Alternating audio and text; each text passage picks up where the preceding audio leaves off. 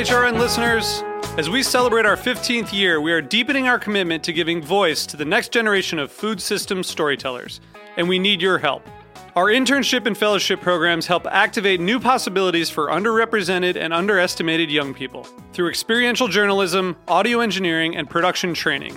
Through these unique programs, HRN helps food equity stewards build essential workforce readiness skills that expand their potential and foster economic mobility. Please consider supporting these critical programs. And with a minimum donation, you can be entered to win a dinner for two at an amazing restaurant in one of eight cities and tickets to a concert at a great venue in one of those cities. We have incredible partners across the country who have donated, as they also share our passion for helping to educate the next generation of food systems storytellers. Check out heritageradionetwork.org slash 15 to donate and enter to win today. That's heritageradionetwork.org slash 15 to donate and enter to win today. And make sure you donate before March 31st. Thank you. My name is Sarah Kim, and I'm from Austin, Texas. I'm a Cheeselandian because while life is great, cheese makes it better. Go to cheeselandia.com to learn more, and if it's for you, sign up.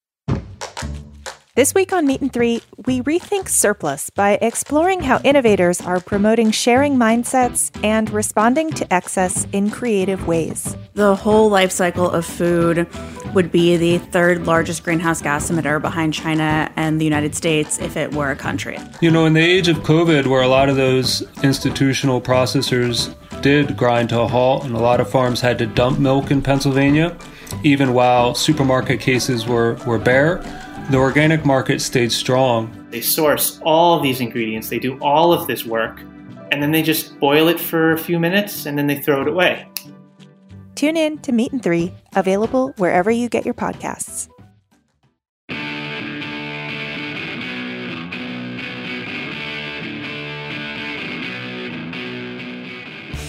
This is What Doesn't Kill You Food Industry Insights. I am your host, Katy Keiffer, and today we are catching up with one of my very, very, very favorite guests, uh, Leah Douglas from the Food and Environment Reporting Network.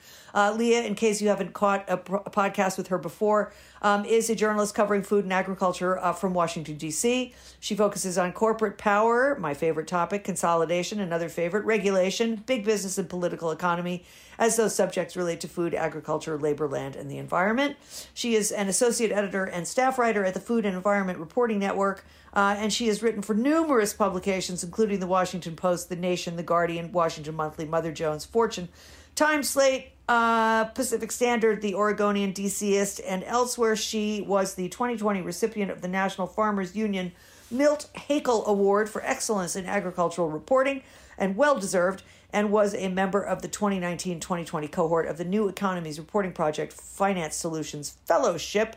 Uh, welcome back to the show, Leah. It's been a few months. I've missed you. How have you been?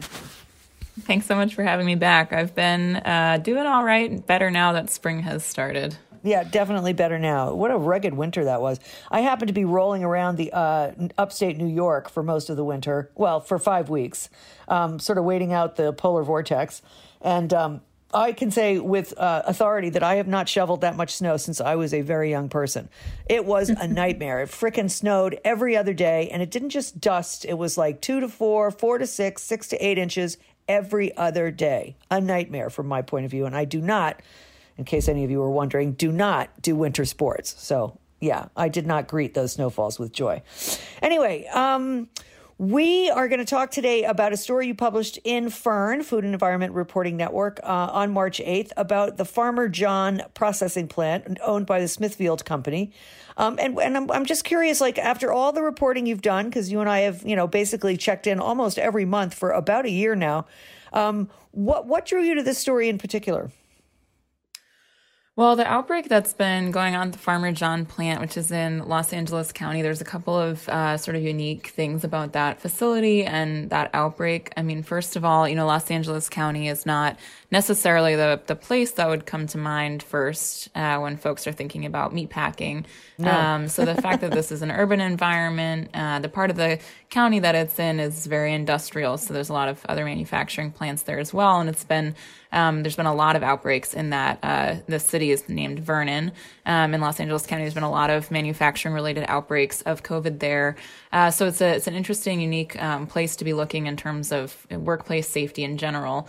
Mm-hmm. Uh, and this this outbreak has also been going on for many many months. Uh, one of the longest. Um, running outbreaks that I've been tracking and also uh, just massive in its scope. Um, nearly half of the workforce has been infected with COVID, and it's also uh, the outbreak picked up pace this winter, um, which is you know a time that uh, a lot of other outbreaks at meatpacking facilities uh, appeared to be slowing. Um, this outbreak was speeding up. So there's a few different reasons that we thought looking into this plant and how it's been managed by the city and by the state uh, would be an interesting case study for where are we in the in the winter months um, as we're as we were approaching the year mark of COVID. Uh, what's happening at some of these facilities? Yeah, right. Um, and then, you know, because it is, uh, as you say, located in a manufacturing hub um, in a very urban area of California, the Los Angeles County. Um, are you were you able to tell whether the spread of the disease was from plant to community, or was it, as uh, Smithfield tried to push back, from the community to the plant? Or and I guess does that even matter really when all is said and done? Well, that distinction of what constitutes, uh, you know, a workplace-related case of COVID is hugely controversial. As you know, we've talked about, and I'm sure listeners are aware. Mm-hmm. That's definitely been, um, you know, a, a topic that's uh, that's been litigated, that's has ongoing litigation, um, that's related to whether workers can get. Um, uh, workers' compensation benefits or their families can get benefits um, if the workers die of COVID. Oh, right. um, you know, so that's that's really a cr- critical question, and it varies a lot uh, by health department. You know how the the agency is making that distinction. So I, as a reporter, uh, just following you know what the the LA County um, Health Department is has identified as a workplace case. Um, and uh, LA County, one of the reasons that this story was also uh, we wanted to pursue the story is, is one of the few counties in the country releasing, um, you know, very detailed data on uh, businesses that have had COVID outbreaks. So we're able to track over many months, um, you know, the state of this outbreak, and they have their own methodology for defining a workplace outbreak, which is explained on their website.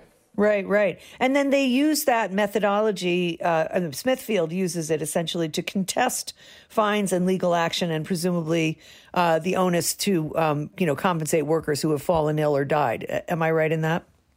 Yes, the meat industry has has consistently said that, um, you know, in a lot of uh, instances of outbreaks, that um, you know it's not clear whether workers are contracting the illness at the plant um, or in the community, and whether um, you know outbreaks are originating from workers who were ill already and, and brought the virus into the facility uh, versus being mm-hmm. infected at the facility and bringing it back to the community. So this question of whether it's workplace spread or community spread um, recurs has recurred often in my reporting this past year, and um, you know workplace safety advocates and, and unions and other um, public health experts um, have made the point that you know in many cases um, you know, the rate of spread is, is so significant at these facilities that it, it is an outlier compared to, um, you know, other types of, uh, you know, places where people are coming into contact within the community.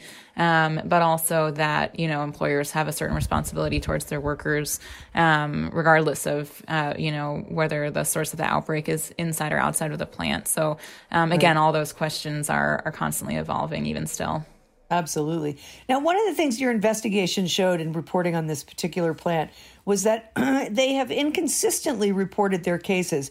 Meaning, I guess that you know, for a while they were they were reporting very uh, diligently, and then there seemed to be some sort of guidance from the local public health officials that they didn't really need to do that anymore. And then uh, and then maybe they were required to then do it again. I don't. I didn't quite understand that. Um, but I'm wondering how you figured out um, that there were inconsistencies in the in the caseload that they were reporting, and um, and were and were there other violations that you uncovered uh, in finding that out?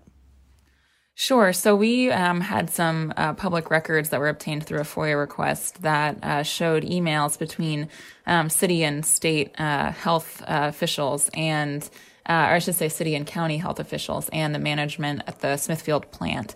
And one, one element that those emails revealed was that uh, the city of Vernon um, had a couple week period in, um, in last spring where its direction to Smithfield around, um, you know, whether and how to report worker illness uh, changed. The mm-hmm. the plant had been reporting illnesses to the city with a lot of regularity, um, and then uh, city health official cited um, President Trump's executive order from April, which um, you know declared meatpacking um, infrastructure to be critical infrastructure using the Defense Production Act um, to say, you know, we don't need you to report cases anymore to the city. Um, a few weeks later, after uh, consulting with the county health department, the the city official walked back that direction and said, actually, please do resume reporting cases. So I think the big picture there is is there was a lot of confusion um, in the spring. You know, when this outbreak was underway, um, you know, dozens of workers were already infected. There was confusion around whether and how Smithfield should report to the city, to the county, to the state. Um, and all of those different uh, levels of authority had different um, expectations of the plant, plus this federal order uh, around which, as we've discussed, there's been a lot of controversy, a lot of litigation. What did that, um, you know, DPA order mean in terms of mm-hmm. what the industry had to do to be in compliance? So mm-hmm. uh, that that was one element that that we uncovered through the the FOIA request. Um, additionally, as a state health authority. Uh, the, the, state OSHA office um, had its own uh, fine of the Smithfield facility um, for uh, not properly reporting worker cases. Uh, we didn't get a lot of transparency into what exactly that meant, but we do have the the fine from the state. Uh, so, so again, the big picture there is that um, you know there's been not consistent requirements at the federal level uh, by any means for um, companies uh, or states to report, you know, worker illness in this sector. Um, so there's been a lot of variation at, at down to the city level um, in a lot of different places for what's expected of these companies and when when they're in compliance and when they're not. And the result of that is, um, you know, anywhere from confusion, miscommunication, um, to you know, express taking advantage of loopholes and and uh, and violating uh, orders that are in place on on the part of the companies. And what about now with the Biden administration? Have they had, uh, you know, the bandwidth to address um, some of those um, requirements to make them more more transparent, more obvious, more consistent across the board? Uh, I have not seen any uh, new directive from the Biden administration related mm-hmm. to standardizing reporting of uh, workplace outbreaks. Um, that's still something that's being negotiated at the state level, uh, as far as I know. There has been administrative efforts around workplace safety that extend um, into the, the regulatory sphere, but not uh, the data reporting, as far as I've seen. Right, right. And then there was another thing that plants were also found to have testing and quarantine failures. What, what, you know, describe what they were doing. I mean, they were they first they were testing, then they weren't testing, or then or they would test, and if somebody had a negative test, they'd send them into the workplace, even if they had been exposed. Um, you know, talk a little bit about that because that that was sort of alarming.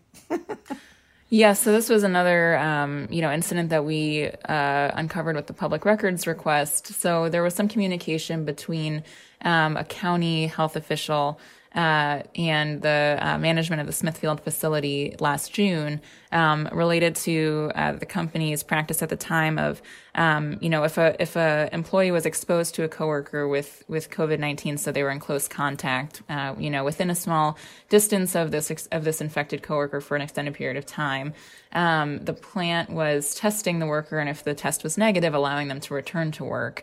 At the time, the the county, uh, um, excuse me, the state um, health order was to quarantine that worker for 10 days, even if the test was negative. So remember mm. at the time, you know, there was, um, you know, a two week quarantine recommended by the CDC in general for exposure to COVID. And the state order was, you know, in a workplace context, this person has to be quarantined for 10 days. Um, so the, uh, the practice of testing once and getting one negative test and having no quarantine was in violation of, of a state health order. The company did say that, um, you know, it complied with uh, mandates issued by the local health departments Um, and uh, a city health official told us that after this um, direction in June from the county to end this practice of the one negative test, that the company did um, get into compliance with that county uh, uh-huh. directive. So again, that just gives us a little bit more insight into last spring.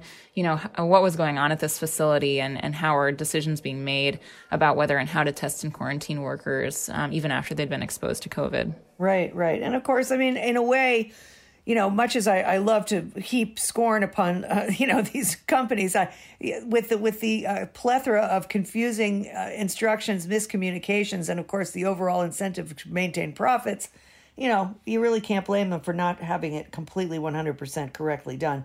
So now by November of this past year, uh, following a six month investigation, you um, cited in your article uh, California OSHA, which is the Occupational Safety and um, Hazard Administration discovered that there were inadequate training, masking, and distancing protocols within the plant. And by that time, I'm wondering how many workers in the, I mean, because it seems to me by, okay, in the first six months of the pandemic, right, nobody knows what the hell's going on. Fair enough. But by November, I think we had a pretty good bead on how things were supposed to be handled. And yet, uh, somehow, there didn't seem to be any robust uh, masking, training, distancing protocols um, in the plant. And so I'm wondering how many workers, sort of from the summer on, ended up getting sick or dying. And, and more importantly, how many since that report was issued? In other words, since November, there's still been a lot of people getting sick. Am I right? Yes. So in November, um, Cal OSHA brought a fine against, excuse me, against Smithfield for violations of this plan. It was um, about a hundred thousand dollar fine, mm. which uh, was at the time, and, and I believe still is the largest citation that's been brought against a meatpacking plant by a safety and health um, administration agency, federal or state. Um, right. And at the time, there were uh, more than 315 worker cases at the facility. And uh, you know, it's it's worth noting with the the six month investigation. You know, means that the, these violations happened at any point. We don't have the granular, or I don't have the granular information from Cal okay. OSHA as to you know when exactly those violations happened. So it could have been at any point in the six months prior.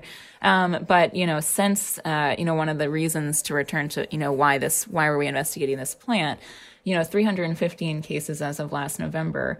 Um, today, according to Los Angeles County Health Department that I just checked right now, there's been 796 cases at this facility. So more than wow. twice um, the number since that fine and citation. So, you know, mm-hmm. one of the crucial questions facing OSHA this year has been um, one of the uh, major criticisms, I should say, of OSHA is that, um, you know, the fines levied against these companies have been you know, a minuscule fraction of their, um, you know, annual profits, say, oh, yeah. you know, for comparison. And, and a lot of, um, you know, a lot of critics have said that OSHA should bring greater fines. What's the utility of the fines has been, you know, an, an active question. Um, so it's an interesting data point that at this, at this facility, since the fine in November, um, cases have more than doubled. Uh, so, yeah um, we, you know, we've been able to see that, um, you know, how, it's just an interesting, um, gives us some more information about what does the fine do um, to incentivize the company one way or another. well, when um, it's hundred thousand dollars or fifty, or some of the other fines were like thirteen thousand dollars, fifteen thousand dollars. I mean, these are laughable. Uh, in the context of a company like Smithfield that is generating hundreds of millions of dollars uh, in revenue every year, with with you know probably at least half of that being net profit. So it's it's it's kind of staggering that even an organization that is supposed to be uh, involved in worker safety and health um, can't bring themselves to drop the hammer a little more forcefully. You know, I mean, a hundred thousand bucks is nothing to one of these guys. Absolutely. Anyway, we're going to take a quick break for a sponsor drop. We'll be right back with Leah Douglas talking more about uh, COVID and meatpacking and and more more of the same. Stay tuned.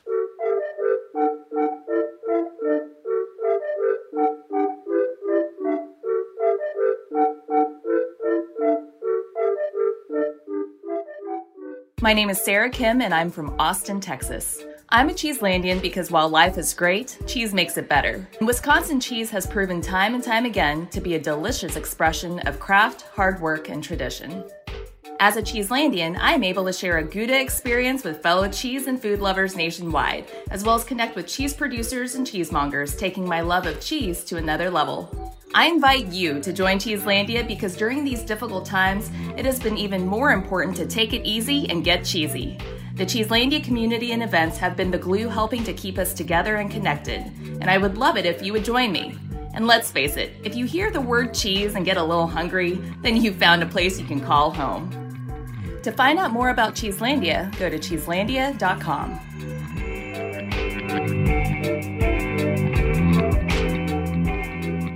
So, you have been creating the big map of outbreaks since last spring.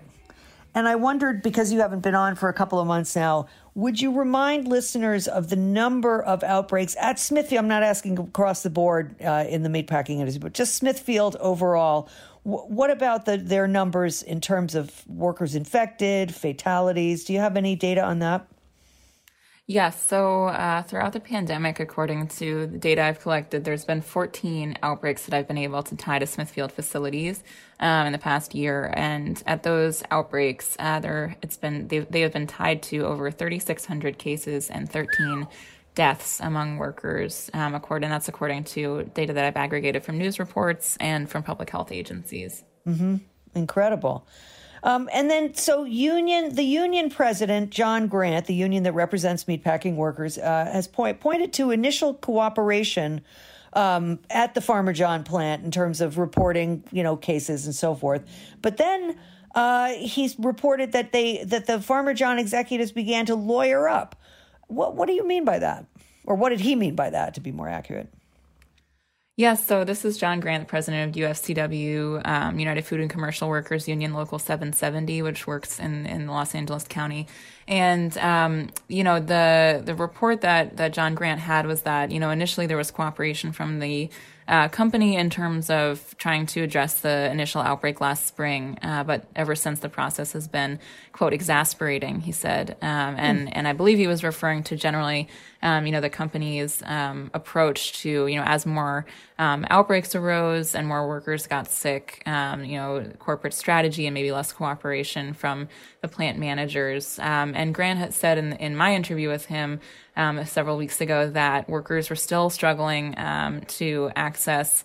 Uh, they're still still have been asked to reuse masks and gloves at the facility um, after Incredible. struggling for months to access uh, PPE and that you know which is and this is a common um, concern still at meatpacking plants that uh, you know workers are still in incredibly close quarters. Um, you know there hasn't he he alleged there haven't been staggered break times to allow for more distancing among workers. So um, at uh, you know the cafeteria or in break rooms uh, you know workers are in extremely close quarters. He said quote the breaks and lunches are like petri dishes. Right. Uh, so and worth noting smithfield has said that uh, you know the company has provided ppe to workers and that it has staggered um, break and lunch times. But again, that's the report uh, from the union president that they're not seeing that consistently. Right, right. And then um, in November, the state of California issued an emergency temporary standard. And that would be something that, you know, tells meatpacking companies that they must uh, enforce distancing, testing, training. So, training you know, being like you got to stay, stay, six feet apart and you have to wash your hands. I guess I don't know wear your PPE, but I I thought that that I thought that that ETS um, that calls for those you know uh, protocols w- was already the norm.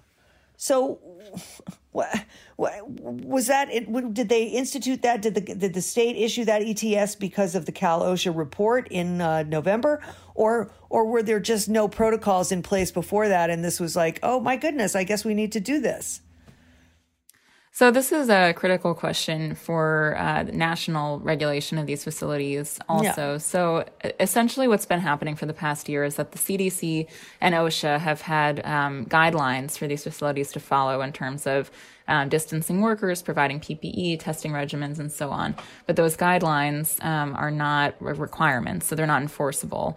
Um. It's it's more like a um, a framework that the industry can use for its COVID response. There's been a lot of agitation among um, you know workplace safety advocates, unions, Democratic lawmakers to have a federal enforceable standard that these companies and plants would have to meet in order to protect workers from the spread of COVID. And that's not just at meatpacking facilities; that's for all sure. workplaces. Right. Um, so the, there's been a lot of, um, as I said, agitation for a federal emergency temporary standard from federal OSHA that would have these requirements.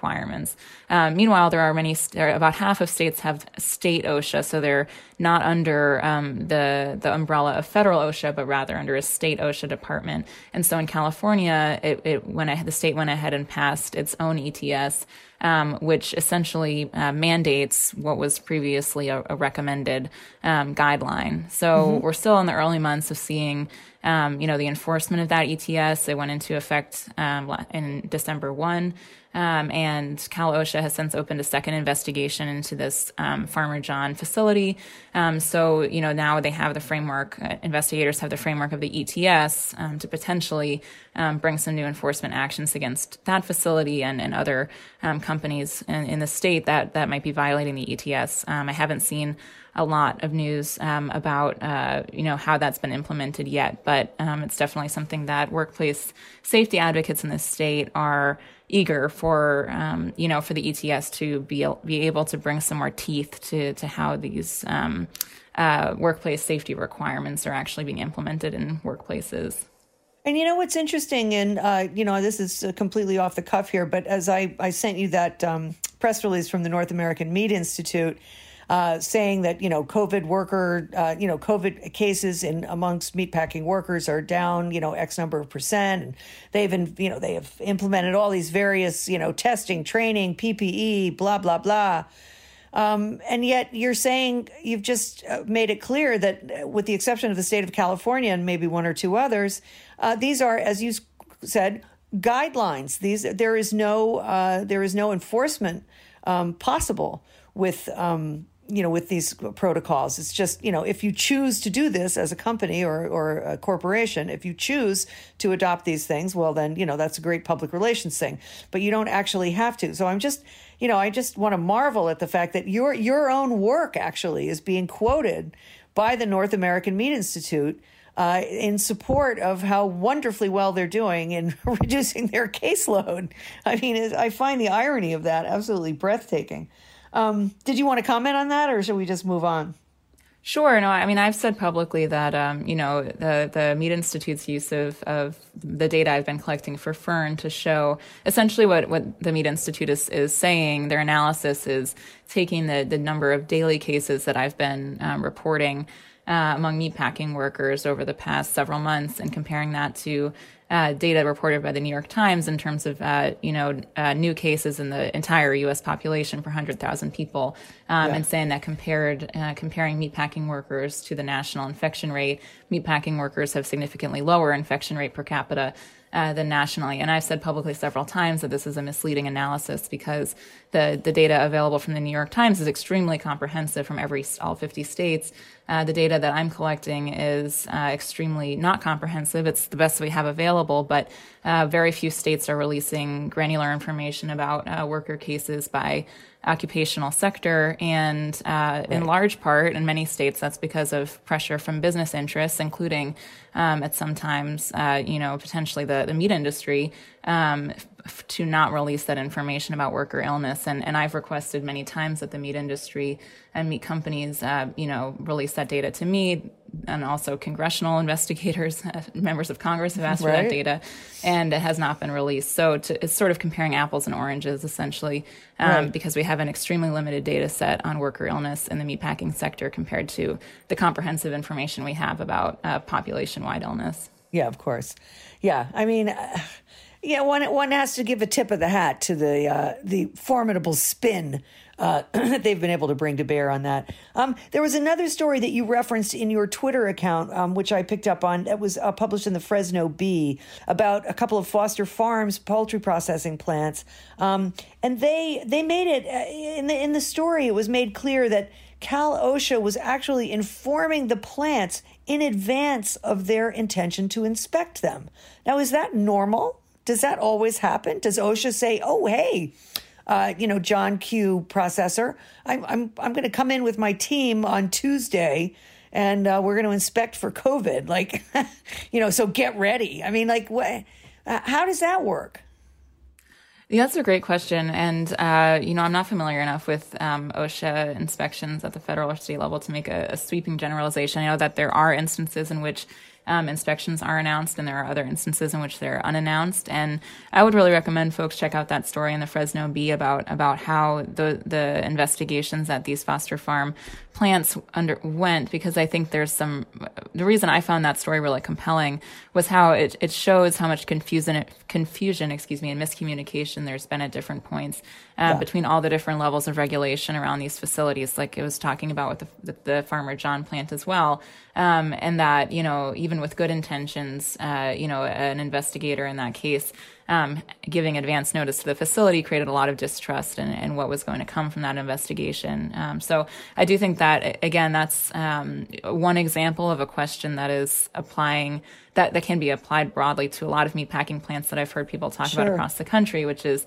when we're having these inspections, you know, are they are they happening and sort of, um, you know, again, announced or unannounced? Are are the conditions that workers ex- experience day to day going to be represented um, on the day of the inspection, or is it going to be, uh, you know, sort of cleaned up because, um, you know, the the company knows that inspectors are coming? So that's a critical question of workplace safety oversight that existed far before the pandemic, but sure. uh, you know, of course, is under the spotlight now as well.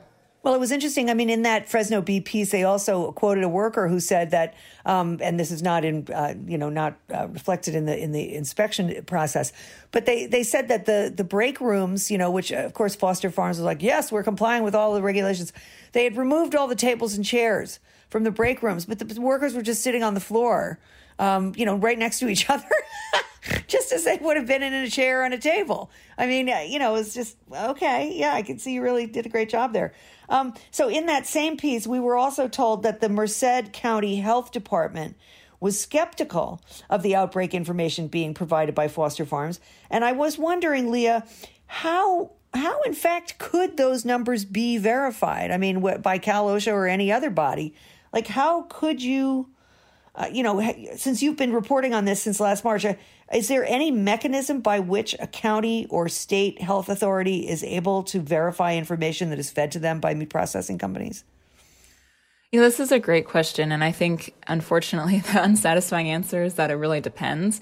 Yeah. Um, again, this is a place where it's really worth hammering home how, how variable these processes are from county to county, city to mm-hmm. city, health department to health department. There is no standardized process through which um, any health entity, you know, state to state is collecting, um, you know, test or case I should say illness information by occupational sector. So um, you know, whether a county is collecting, you know, a person's place of employment when they get tested at a county health site, for instance, is hugely variable. Um, whether that person was tested on site at their workplace and then that workplace is reporting um, that information to the health department, you know, that's another method through which that information is getting to a health agency. But right. you know, those two testing scenarios are very different. So, um, you know, in this in this story, you know, it was reported that there was some skepticism um, you know, I've I've reported on other instances where it seems that there's a very close um, and you know trusting relationship between the meat company and the health agency. That this information is being reported very quickly, you know, day to day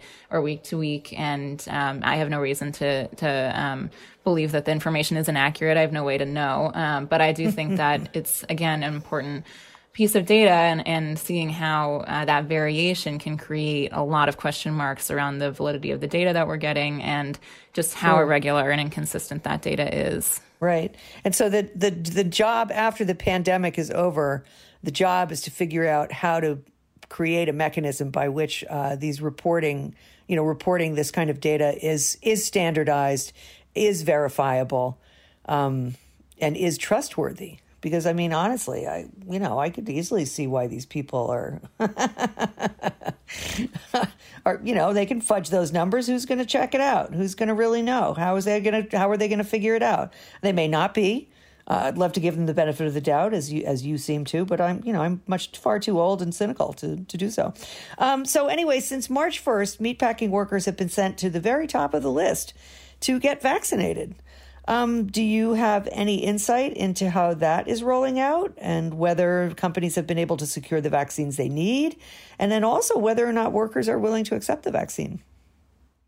Yeah, so this is definitely one of the one of the biggest topics right now in this in this uh, conversation. Yep. You know, um, the the question of worker vaccination, or the issue, I should say, worker vaccination, has really united uh, meat companies with worker unions. There's really been a unified call that these workers need to be prioritized. Uh, in early phases of vaccine distribution, there's been some frustration that states um, have have uh, veered away from the CDC's recommendation to put uh, you know manufacturing food manufacturing workers in phase 1B. Uh, so that's an early phase of vaccine distribution in every state, and uh, some states have shifted um, you know in the past several months to you know more of an age based criteria that has deprioritized um, these manufacturing workers. But mm. in, in, more and more states, um, you know food processing and meat processing workers are becoming eligible, especially in March. Um, and so there's been, you know, a lot of these companies are vaccinating workers on site and on site, um, you know, vaccine clinics. Uh, many of the biggest right. meatpacking facilities have on site health clinics that have already been doing worker testing. So they're, they're adding vaccination um, to that uh, process.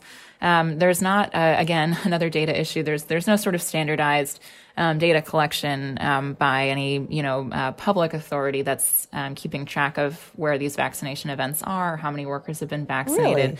Um, but I've been trying to just sort of follow news reports and uh, the news reports that I've seen of you know many uh, many of these vaccination events indicate that there's been a lot of uptake among workers. You know, um, uh-huh. uh, you know, very popular, especially um, when workers can get vaccinated on site. And I know that um, UFCW in my interviews with them has has encouraged these on site vaccine clinics because it just reduces another hurdle uh, to vaccination. Um, so uh, you know, the vaccination um, uh, process is definitely underway. You know, I've heard from many um, workplace safety advocates that um, you, you, know they're really uh, really driving home that vaccination is just one tool to to curtail the the pandemics, uh, the virus's spread among these workers. Um, you know, it will be still many uh, many weeks before you know an entire before the vaccine is fully distributed to this workforce before it's you know everyone in sure. every state is um, eligible. And also even then just as population wide you know not every single person will, who's eligible will be vaccinated. Um,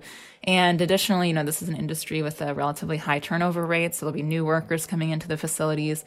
Um, so you know uh, labor advocates are are saying you know plants and companies need to have strategy for ongoing vaccination.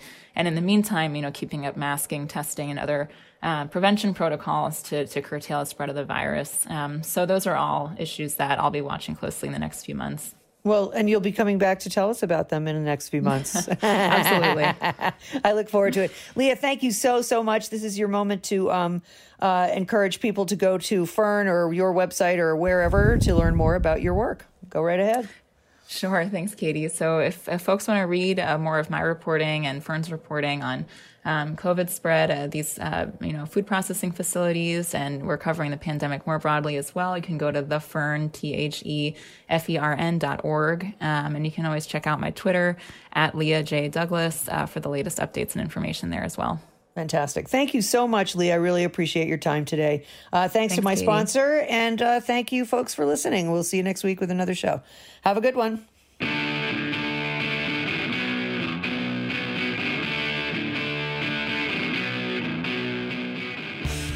What Doesn't Kill You is powered by Simplecast. Thanks for listening to Heritage Radio Network, food radio supported by you. For our freshest content, subscribe to our newsletter. Enter your email at the bottom of our website, heritageradionetwork.org. Connect with us on Instagram and Twitter at heritage underscore radio.